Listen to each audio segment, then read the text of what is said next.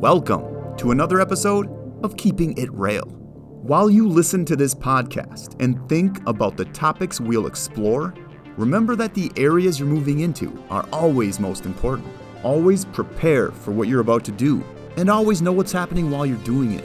That's how you move to protect others and yourself. Now, from headquarters, here's our host, Jason Francis.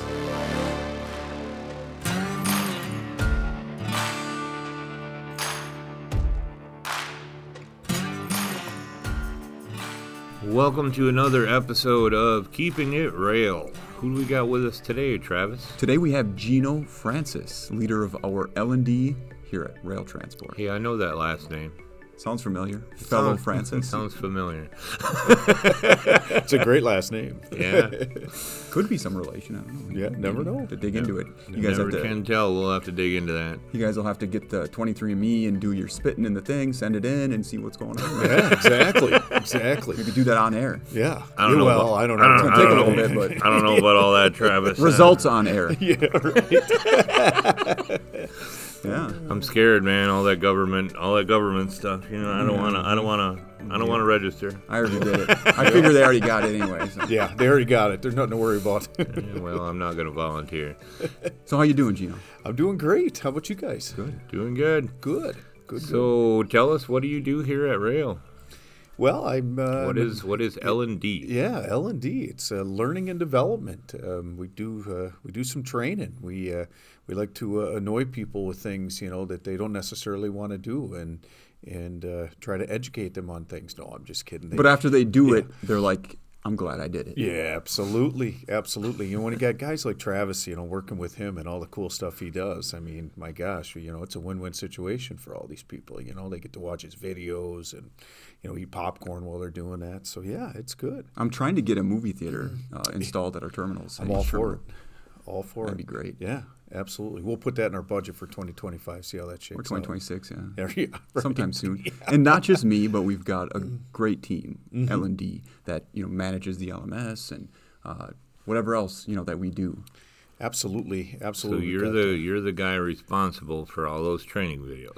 Uh, well, I, I wouldn't say that I'm responsible. Um, I would say that uh, there's a reason why I kind of hang out in the weeds and just you know just kind of let them do you know do what they do. But no, we I what I'm responsible for ultimately is just um, you know making sure that people like Travis and and Ashley and Stacy and Jessica that are on our learning development team have all the resources and technology and they've got that space to really think through, you know, what our teammates need and, and get that, uh, you know, get those learning opportunities to them. That's really what I do.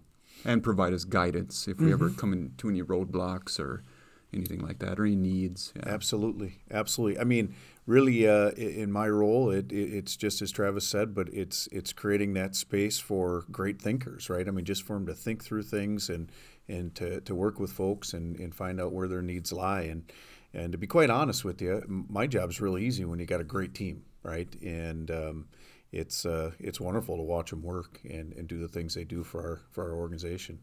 You know, as a high school teacher for 21 years and and I still teach at the local technical college in La Crosse, and uh, you know you you pick up quite a few things, uh, you know, in, in doing those uh, doing those jobs. So I try to bring some of that insight knowledge to what we do here at Roehl and, and with the L and D team. So How long have you been here at Roehl? Uh, I've been here what about a year and a half now, I guess, not too long.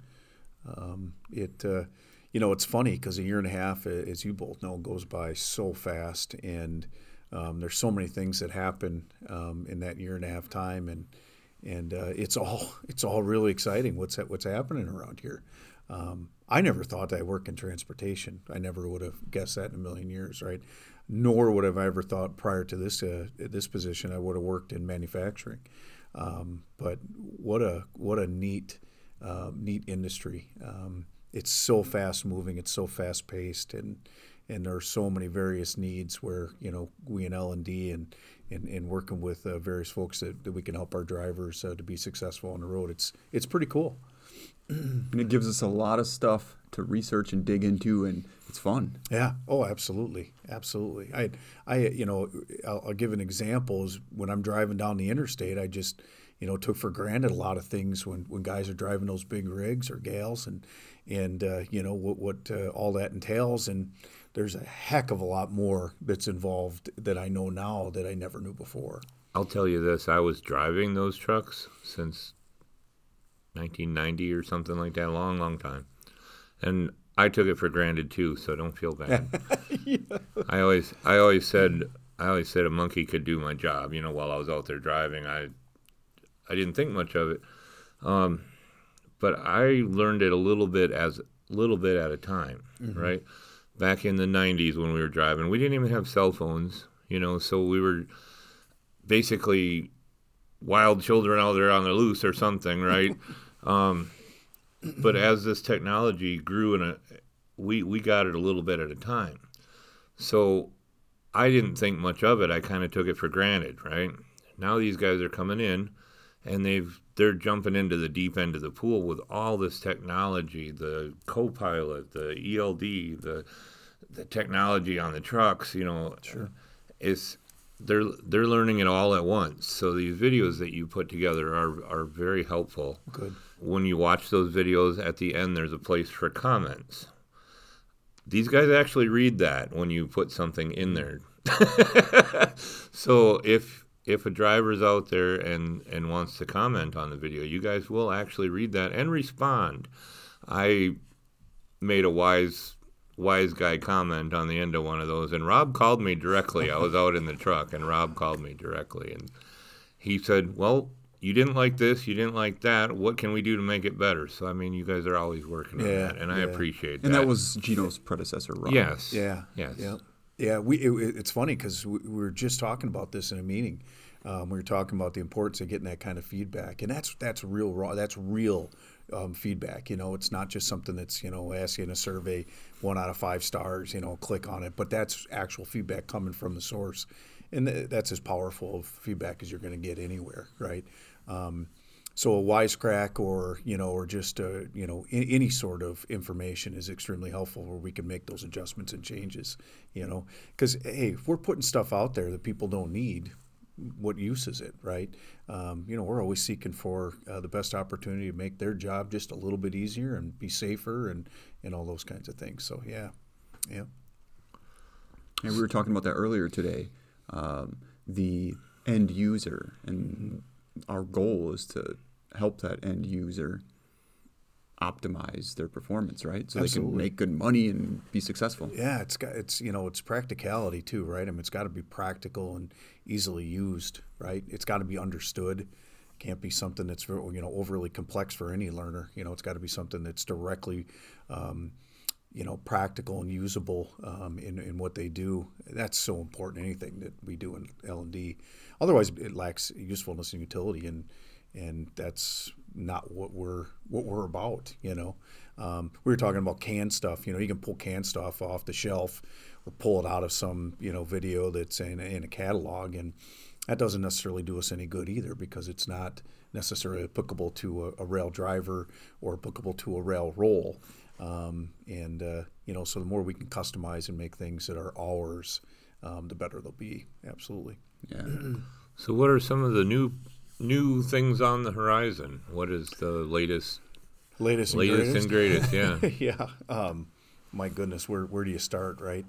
You know, I'll just share this real quick. Is in, in, in learning and development in any industry, um, any organization, it's it's nonstop. You know, it's just like anything. There's all kinds of new technology, new content, new ways of doing things, and really, in, in so many ways, it just comes down to the fact that it's people working with people and it's people listening to one another and collaborating and cooperating with one another. Um, and so some of the things that are on the horizon, I mean, we're, we're looking at building some, uh, you know, some leadership development programs uh, within the org, and and you know that that requires each one of us to have a say um, and to um, you know have the ability to share their experiences as leaders, leaders here at Roehl or leaders in, in prior jobs, and and bring all of that and kind of mix it all together and come up with and land on what's going to be the best program for us here. Um, again, we could call up a vendor right now and say, hey, you know, we got this amount of money we'd like to spend. Why don't you come in and implement this leadership program and have them come in and they don't know Roehl they don't know anything about our mission our values what we stand for um, so it's not nearly as um, as well done as us creating it internally. So that that's one big thing that, that we're involved in right now. Super excited about it. Um, we've got lots of people um, that want it, have an appetite for it, and folks here that uh, you know, like a fleet manager that that leaves a, that leads a fleet of drivers, um, FOMs that um, you know lead a, a number of fleet managers. Um, you've got customer service folks who lead um, customer service representatives. You've got um, all these various departments and functions within the organization that lead teams. And then on top of that, you got leaders of leaders. You got leaders that um, also um, take on the task uh, of assuring that their leaders are successful um, in leading their teams. So we're putting together a program that would help each one of those particular leaders um, to do their best job and to be the best version of themselves. So what else we got coming on the horizon? Oh, we've got uh, we've got some learning initiatives coming up here, um, and uh, that's all um, already developed material on uh, a number of, of various topics. Um, you know, anything from from communication um, all the way down to other types of soft skills that include leadership skills. Um, you know, uh, we've got uh, um, elements of deliberate practice, um, reinforcing what people do, and, and you know continuing uh, engaging and re-engaging in some of that content, um, help it make it stick. Um, you know, some big things we also have um, are a customer service training um, that will be in person. Um, this is an extension of a larger customer service training that we did, where I think we sent 100 and oh somewhere around 110, 112 people through um, an in-person training, and I was lucky enough to facilitate that along with uh, Ashley Kramer. Tons of fun. Um, we had a lot of fun, learned a lot. Um, um it, it, was a, a, real good experience, and so we've got that coming up here in February. And then we've got the six critical practices of leading a team as well. Um, we've got 20, I believe 22 participants right now that are enrolled in that, and we've hired Franklin Covey, um, which is an outside vendor, to come in and, and help us with some of that. And six critical practices are, are what I would consider to be um, very common practices that are known for leaders to lead their teams, help them, help them in that journey. So, were you instrumental in the whole coaching certification class they put together last year? Um, I would say that um, my role in that was to evaluate the program, um, kind of see where it was at and how it was going um, gather feedback from those that participated in it and how it was impacting, uh, especially our new fleet managers. Um, and I'm happy to report at this particular time that it's it's going extremely well. Um, we've gotten some real good feedback from um, from the FOMs and uh, as well as some of our newer fleet managers and you know, our hope and desire is that uh, whether you're coaching a safety event or coaching any sort of um, situation from a driver's pers- perspective, that you know we're helping them out. Um, we're making their job just that little bit easier. Cool. I went through that. I, I'd been here for a couple of years already, but I went through that as well because they just instituted this new training, and uh, it was it was very in depth mm-hmm. for sure. It went on week after week and little little pieces here, little pieces there. I got to admit, I learned a lot of stuff. Hopefully, Liz doesn't hear that because I hate to admit that. But you're gonna find a bunch of courses assigned to you. I know, I know, I know. yeah. Well, I think when they when they submit the, um, you know, when the fleet manager submits a, a reactive and proactive call, you know, and they go through that whole coaching process and they use the coaching planner to help with that. I, you know, I, I participated as a student, you could say, as almost as an F, as a fleet manager without having any knowledge of ever, you know, managing a group of drivers or anything. And I was flabbergasted. And I'm like, this, eh, to your point, it is really in depth and you get into things that I guess, you know, one wouldn't necessarily think of new on the job um, so it gives them a good foundation and a plan or a guide, you know, to, to kind of follow. Um, so without being in the job, but kind of having an understanding of what the job entails, I thought, man, this is a super good. Um, um, you know, it's a it's a really good program for our for our fleet, uh, fleet managers. Um, well, I'm here to give you props. It was a really good course. Awesome, yeah. So I really had no involvement in its development. I literally came in and just participated evaluated and said this thing is freaking awesome. So yeah, it is really good. Yeah. Are there any new learning and development things coming out for the drivers specifically? Mostly what we've talked about today is for the in-office personnel Yeah. and stuff. Yeah, I think um, um, you know there's always the the compliance and the regulatory kinds of things that are out there. Um, I know Travis has been working on uh, a lot of things uh, with the ODD and and um, you know what's, What's the ODD? It's a driver development. Yeah. Orientation and driver Orientation, development. driver development. Just yeah. wanna make that Yeah. clear for Oh, everybody yeah. listening. Yeah, sorry, sorry, listeners. I, sh- I should be the last one using acronyms, right? You So know, basically, 'cause- it's driver education, Yeah. uh, and then there's driver support education. yeah, yeah, absolutely. Any anytime we use acronyms like that, I always call it out just so that everybody listening knows, because not everybody listening is a truck driver. Right. We have people listening from what 25 countries. You said. all over. I know it's crazy when you gave me the stats, um, but yeah, we have a lot of other people listening.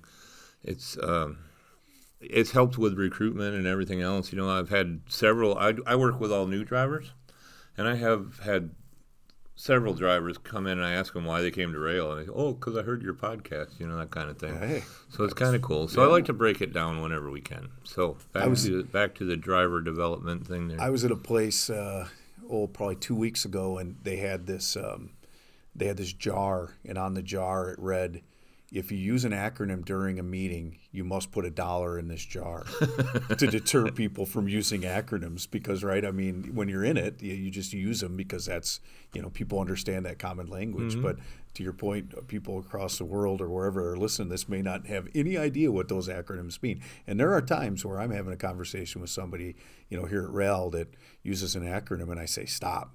You need to first tell me what the acronym is, and then oftentimes I'll ask."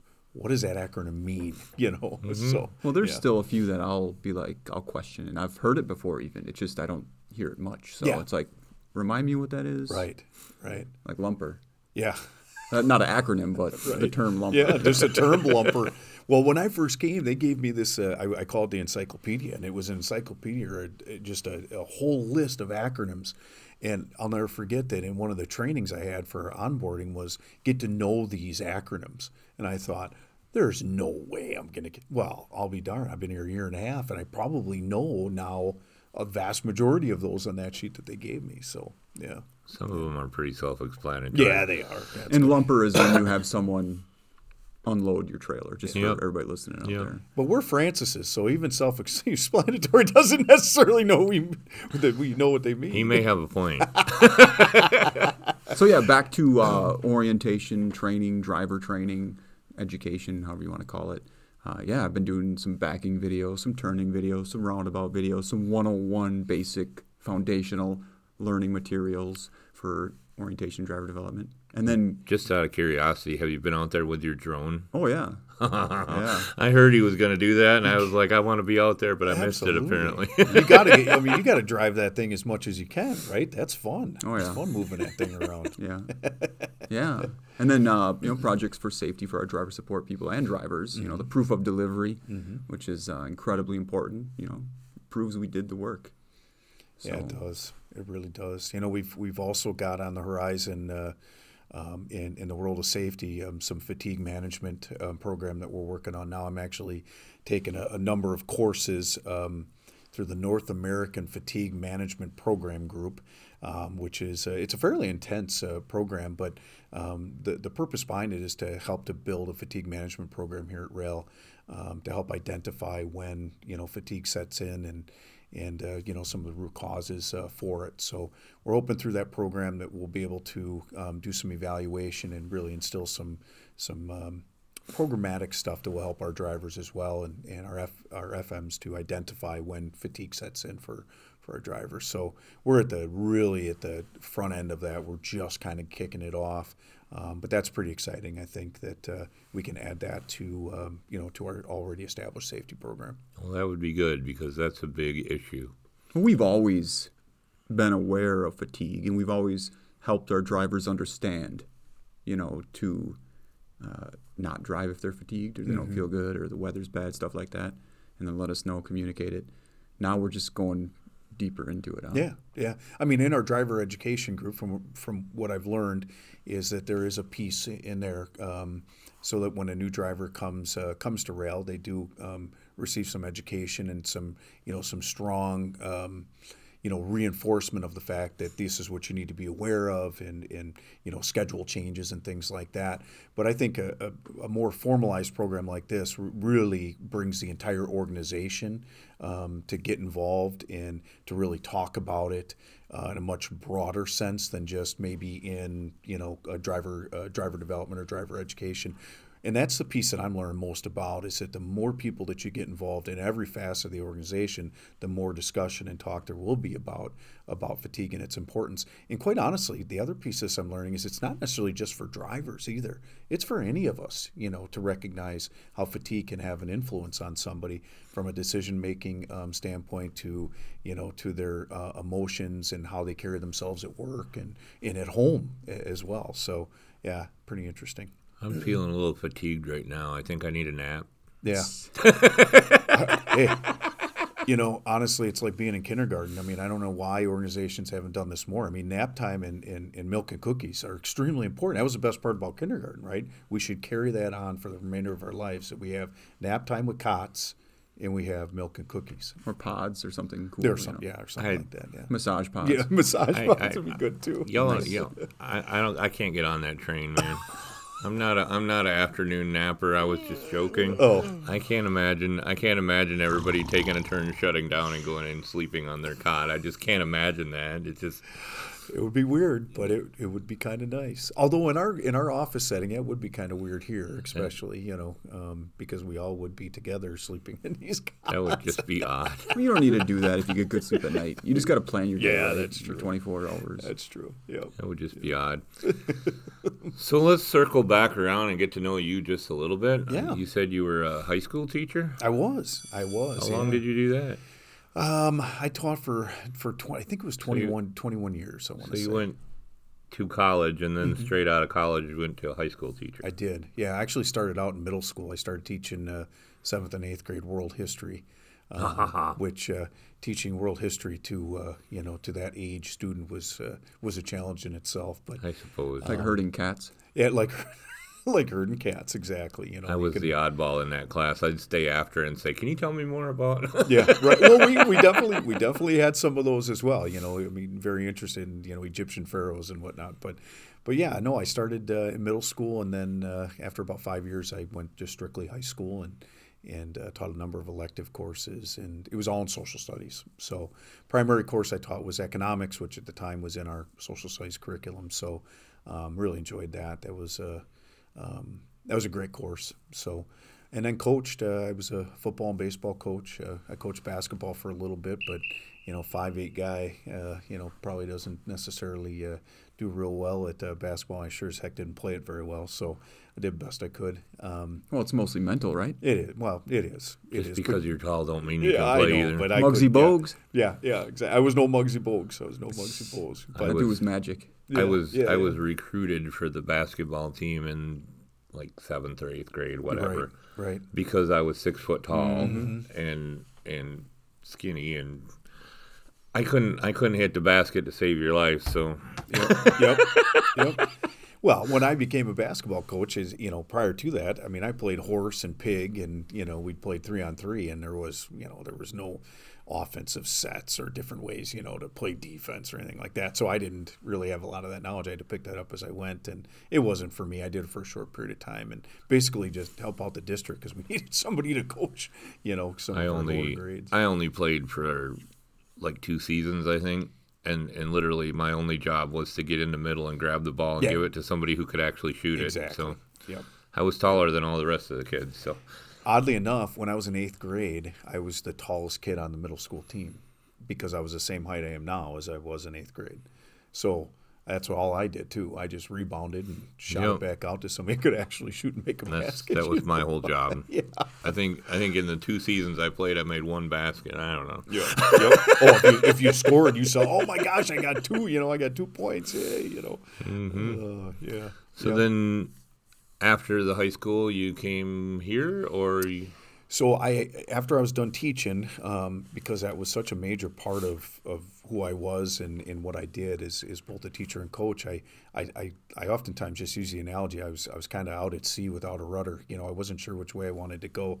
I had lots of interests, um, but I wasn't sure what route to go. So I actually um, became a financial advisor uh, for a short period of time, which kind of stemmed from what I had done as an economics, teacher and, Economics, and things like that. So tried that for a bit, and that was a little bit too much um, office time, sitting at the desk, um, too many phone calls.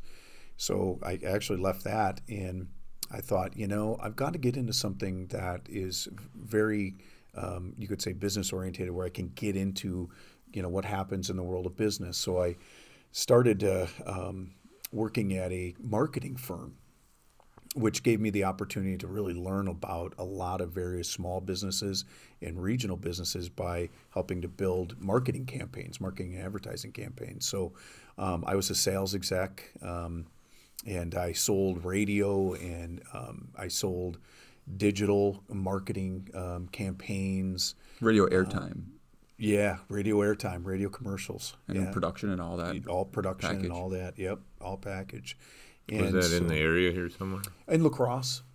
Yeah, yeah. Weird that that particular place I was at had um, five radio stations, six radio stations actually, two AM and then uh, four FM stations. So it was a big, big radio um, place. But you know the the digital arm was growing at the time, and then COVID hit. And when COVID hit, that like many people gave me time to think and say, you know, is this really what I want to do? Um, for the remainder of my career, and and uh, I kind of always knew in the back of my mind it wasn't. So during that time, I, I thought, all right, let's get back into where I really need to be, and that's in some sort of learning and development, teaching, instruction, facilitation, and so I started seeking seeking out a job, and I found something at uh, Cardinal Glass Industries, um, which is uh, where I went after after I worked at the uh, radio station. So, and that's where my life of learning and development ultimately started outside of academia, outside of uh, you know teacher education. So, And then Roehl. and then Roehl, and then I ended up here, ended up at Roehl. So, yeah, which I'm super happy I did. It's a um, I, in so many ways, I, I've said this numerous times. I'll say it again: is that one of the consistencies that I see is how when we just don't have values and we just don't have a mission that are written someplace on a website or posted on a wall, we actually live them and talk about them in everything that we do, and it's consistent no matter where you go in the organization. I can't honestly say that I've experienced that in the 27 years I've been working. So um, And is that what you were looking for? I was Maybe unknowingly, but or Yeah. knowingly? Yeah, I was looking for that consistency. You know, I was looking for that that idea that um, you know you didn't always feel like you were the only one or only few that felt that way.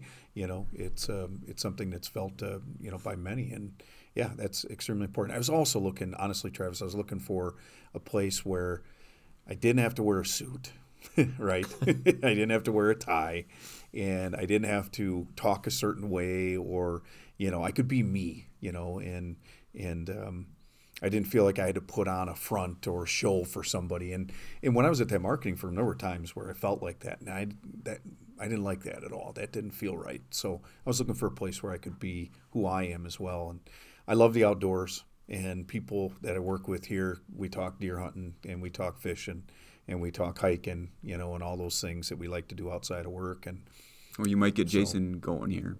yeah, yeah, yeah. So I mean, uh, pretty much all of that. yep, We were gonna we were gonna get around to that at some point here. yeah. Um, Before we do, what was it that got you out of the school, the, the schooling, the you know high school, middle school yeah, teaching? Yeah. So you know, there it, it kind of built up um, over a pretty long period of time. Um, it it became tougher and tougher because there's so much of teaching to the test, um, and you know specifically state standards and, and things like that really drove the creativity out of what the real reason why I got into teaching to begin with. So, you know, our inability to um, do things that kids really liked and they wanted to learn a certain way. We we were we weren't we were allowed to do them, but under some restrictions, you know, because we had to prepare them for a state standardized test, or we had to at least prepare them so that for various reasons, funding, et cetera, that based on test scores, that you know that would look good for the district. And so, yeah, once that started to happen, and I started to feel it, I was like, this just isn't for isn't for me anymore. It was very hard. It was a probably one of the more difficult decisions I many made years. in my life. Yeah, Jeez. yeah. I get the I get the uh, reluctance to teach to the test, Mm-hmm. right? I get that. But it seems like there's got to be some kind of evaluation. I, I, I've never given this a thought in my life, so I don't know if I'm for or against standardized testing. Sure. yep. Yep. I'm just saying it seems like there's got to be some way to evaluate what they're learning. So I was like, what is the alternative to that? Right. You know? Right. Yeah. Yeah. We could get really in depth in some of that, but you know, it when I'll just use a real simple example is when you when you have a um, State Department of Education that is creating standards that then flow down into a district or into social studies, for example, where I taught or what I taught, then what it does is it says that students need to know these things, but you have to hit on a whole bunch of them. So when you have to hit on a whole bunch of them, you can't really do um, a lot of activities and things that kids really like to do because you have to touch on all of those, right? And in order for them to fully get and be immersed in what is going to be on a test or the way they're going to be evaluated. So I oftentimes thought this is crazy. There's too many, you know, there's too many standards. And then on top of that, you've got core skills, you know, that, that you have to also include. And, you know, it, it, it just became very, very difficult to, to, to, t- you know, you had to fire through a lot of things and kids, kids don't necessarily learn that way. Um, in my, from what I learned. Um, so, so yeah, it, it became fairly restrictive. And, you know, I would say that, uh, The red tape. yeah, a bit of red tape, you know. Um, but uh, to your point, you still do need to evaluate, right? You need to have some evaluative measures to determine whether a student is retained and whether they can carry on. Um, but there are a lot of different ways to do that outside of a state established um, or or whomever established uh, assessment or evaluation. I just, like I said, I never gave it a thought before in my life, but there's got to be some way to evaluate it. We can't just give everybody a participation trophy Right. and say, you, you went to school. Yep. Yeah, did you learn anything? You know, Right. we, we need to evaluate it somehow. Yeah. So yeah, I don't I don't know. I never thought about that before. So I, I will tell you though that they're they are changing. You know, I've got one one of my my daughters, a, a junior this year, and they're making some major changes, at least in the district she's in, and they're utilizing more what, they would call formative and summative assessments, which enable students to and teachers to really be a little bit more creative and allow for students to be more collaborative and to utilize teamwork. And what I always believed is extremely important, which I'm seeing now, is is more vocational skills. You know, preparing those kids for that next step after they leave high school, because college isn't for everybody. You know, and to have those vocational skills, some of those just basic skills that they can leave with, are extremely important. We're seeing some of that now, which is good, which is really good. And you know what a big one is and should be that is not is truck driver. yes, 21. I knew he was Yes. going there. What a great career for Mm-hmm. people coming out of high school that, that want to do something that doesn't require years and years of schooling. You know, they Oh, can get their CDL in a few weeks and then go train for a few more weeks and then they're on it. Well, I mean, I think about eighteen-year-olds is you know when you're coming out, you don't you, you're kind of free-spirited, right? Um, you know, you hope that you're there's a level of maturity, but you you don't necessarily at that time. Uh, most eighteen-year-olds don't have a family, or they don't have things that you know would um, restrict their ability to just be free and to go do things, right? Perfect And, time. Yeah, it's a great, and you can you can earn some money and Go to online school while you're driving You on your yeah, off time. you Make sure you get good sleep and everything, obviously. could, And you know, with the Roehl way and with the way we train people, I mean, the argument of those 18 to 21 year olds aren't mature enough or that it's unsafe. I don't. I don't buy that. yeah, yeah, yeah. I don't know where to what to say about that. I- I'm here to tell you, both of my both of my kids were driving a truck when they were 18, 19. So yeah, yeah. yeah. And we we evaluate people when you know Tim's group, and they Mm-hmm. know like what to look for. So you know, I I just I wish we could 18 and just be like everybody else. Yeah, absolutely. I yeah, it's interesting. I, I you know I'd like to know why why it is at 21. I suppose there's a whole Well, the argument is uh, maturity. Is and it? then go in the Yeah. military though, and, Right. And then it comes down to training. You know, good training, and then the evaluating the person. You know, are they ready? yeah Some no, some yes. yeah yeah yeah. I So suppose. yeah. Red So we're- tape. so we're kind of running down on the time here. Mm-hmm. Let's get to know you a little more outside of Roehl. yeah What do you like to do? I know you mentioned hunting camping and all that kind of stuff. So Mm-hmm. Yeah. tell us a little bit more. You got a family? Yeah, yeah. I've been married for, oh, how long we've been married now? 20, 24 years. Uh, I met uh, my wife Lori at uh, in college, and um, we have two wonderful kids. I've got uh, um, a son who goes to University of Minnesota right now, um, and a daughter who's a junior at high school in La Crosse Central. And um, we like to do lots of different things as a family. We're, we're river people, we're river rats. We live not too far from the Mississippi River, so um, you know, every moment we get, we're, we're on the boat and we're either fishing or skiing or tubing or just hanging out at a sandbar, um, enjoying what the river has to offer. Um, I myself, uh, I, I love to hunt. Um, I deer hunt pri- primarily. I love to bow hunt. That's uh, that's by far my favorite. Um, and uh, I enjoy ice fishing. So this time of year, finally have ice, so we can get out and uh, enjoy that. Uh, it's my, my favorite um, form of fishing, and um, we love to hike. You know, in La Crosse, we've got incredible hiking trails, and we've got a couple right off the end of our neighborhood that you can just walk down the road and, and jump on, and it's just absolutely gorgeous. The wildlife and the hills, and you know the bluffs and things like that. So we're outdoors folks. We like we much prefer to be outside doing something than you know be in the house. Um, so yeah, yeah, that's a I'm right like there. I'm right there with you with the river rat thing. Yeah, I bought a boat two years ago, a big pontoon boat. Mm-hmm. We're out on the water constantly. yeah. You also got the remote control boat with the fishing rig. Do you catch anything with that? Yes, actually, it's it's it's really fun. It's you've seen them, right? hmm I have. My my dad got it for me for Christmas as a joke, right? And I, I showed it to my wife, and she said, "What? Are you kidding me?" I had to show her the videos, you know, the YouTube videos and stuff. And uh, she's like, "That can't really work." And uh, we took it out and we played with it. We caught some bluegills. It, it Yeah. seemed to work fine. Uh, Those things work will eat anything, man. Oh gosh, yes. It seemed to work fine. Absolutely. Oh man, that's good. That's good. And Mm-hmm. then you drove it, drove the boat home and grabbed the fish and Yeah. or home or back to your boat or dock or whatever. You're on. Yeah. Yeah, that's awesome. Yeah, know, it was a lot of fun. I mean, we were, we were just playing with it. I mean, it's just kind of a joke, but Yeah, it's it's fun. yeah, absolutely. But yeah, I practically live on that boat now. In the summer, it's it's ridiculous. Oh, it's great. I've done a lot of done a lot of hiking myself as well. Um, not so much recently, but the Superior Trail up in Minnesota is one I'm going to highly recommend if you're into the whole backpacking thing. Oh yeah.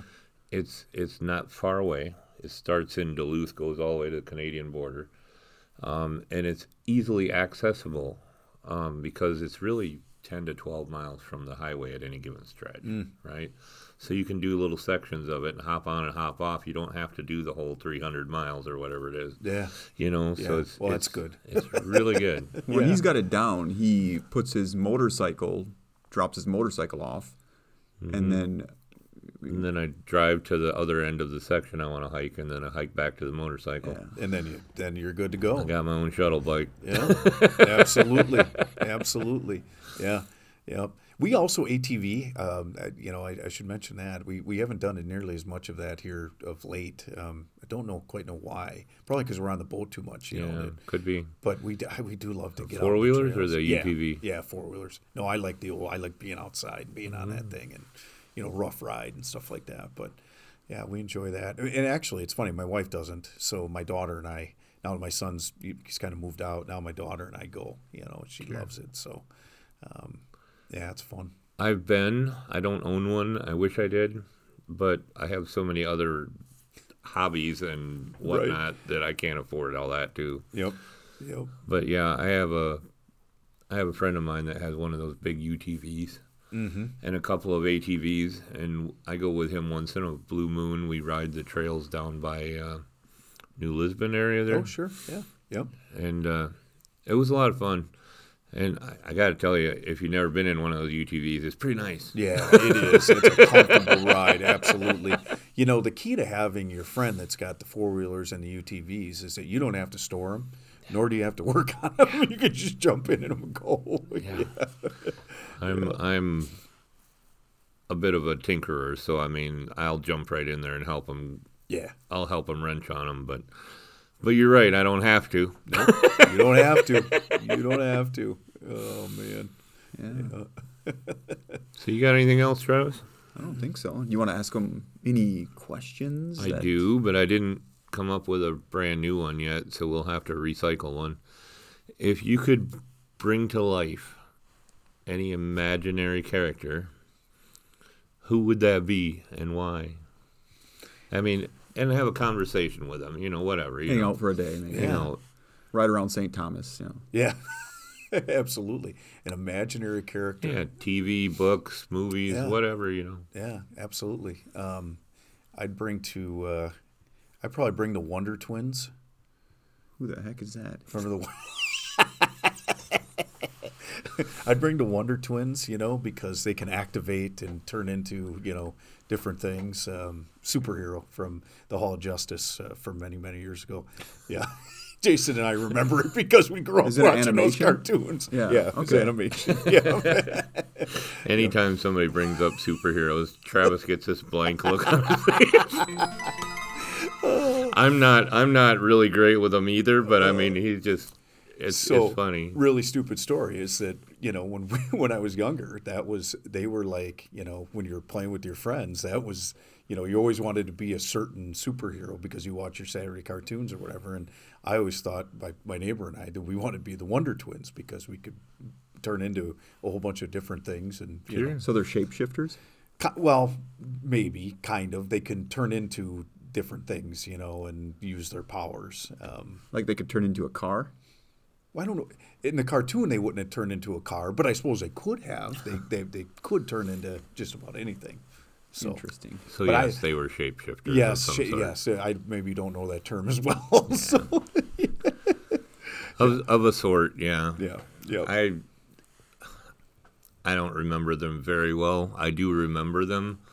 I was more of a Thundercats guy, yeah, you know. yeah. We were talking about like cartoons. I was Yeah. that was my thing. Every every afternoon, I'd run home after getting off school bus so I could see thunder, thunder, Yeah. thunder. I could see it. I can see that too. That's awesome. Oh, I love it. Yeah. Well, the Wonder Twins were also dressed in these purple outfits. You know that you know in the early '80s was pretty cool. You know, purple outfits was a kind of a neat thing. So Well, that's kind of cool, man. That's kind of cool. I think we should ask him the other one too, man. Go he's, for he's it. got good answers. if you could have a dinner party with any three people, alive or dead, who would they be?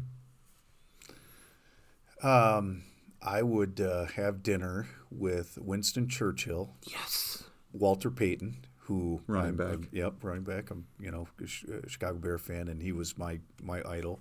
And then um, the third would be Bob Marley. Um, I would just love to just have dinner with him and I would love to see the look on Winston Churchill's Oh, face when Bob Marley started talking. exactly you know and i think in a lot of ways just the way they talk and you know just their poetic you know ways that they communicate i think it would be an awesome conversation between the two of them I think it would be fantastic. one would have um, a certain kind of cigar and then the other one would actually have a cigar right so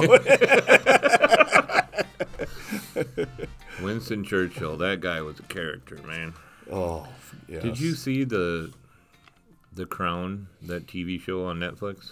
i haven't seen it yet but i just watched the darkest hour not too long ago oh goodness it's, it's absolutely fantastic The guy, the guy that plays Winston Churchill on that series, The Crown, is just fantastic. Mm-hmm. Yeah. I, I absolutely love the character that he portrayed. You know, and that speech that he made, "We'll fight across the field. We'll Mm-hmm. fight across." the-" You know, just just Yep, across the seas and on the beaches. and- Yeah. Yep. just fantastic. I at one point in at one point in my life, I had most of that speech memorized.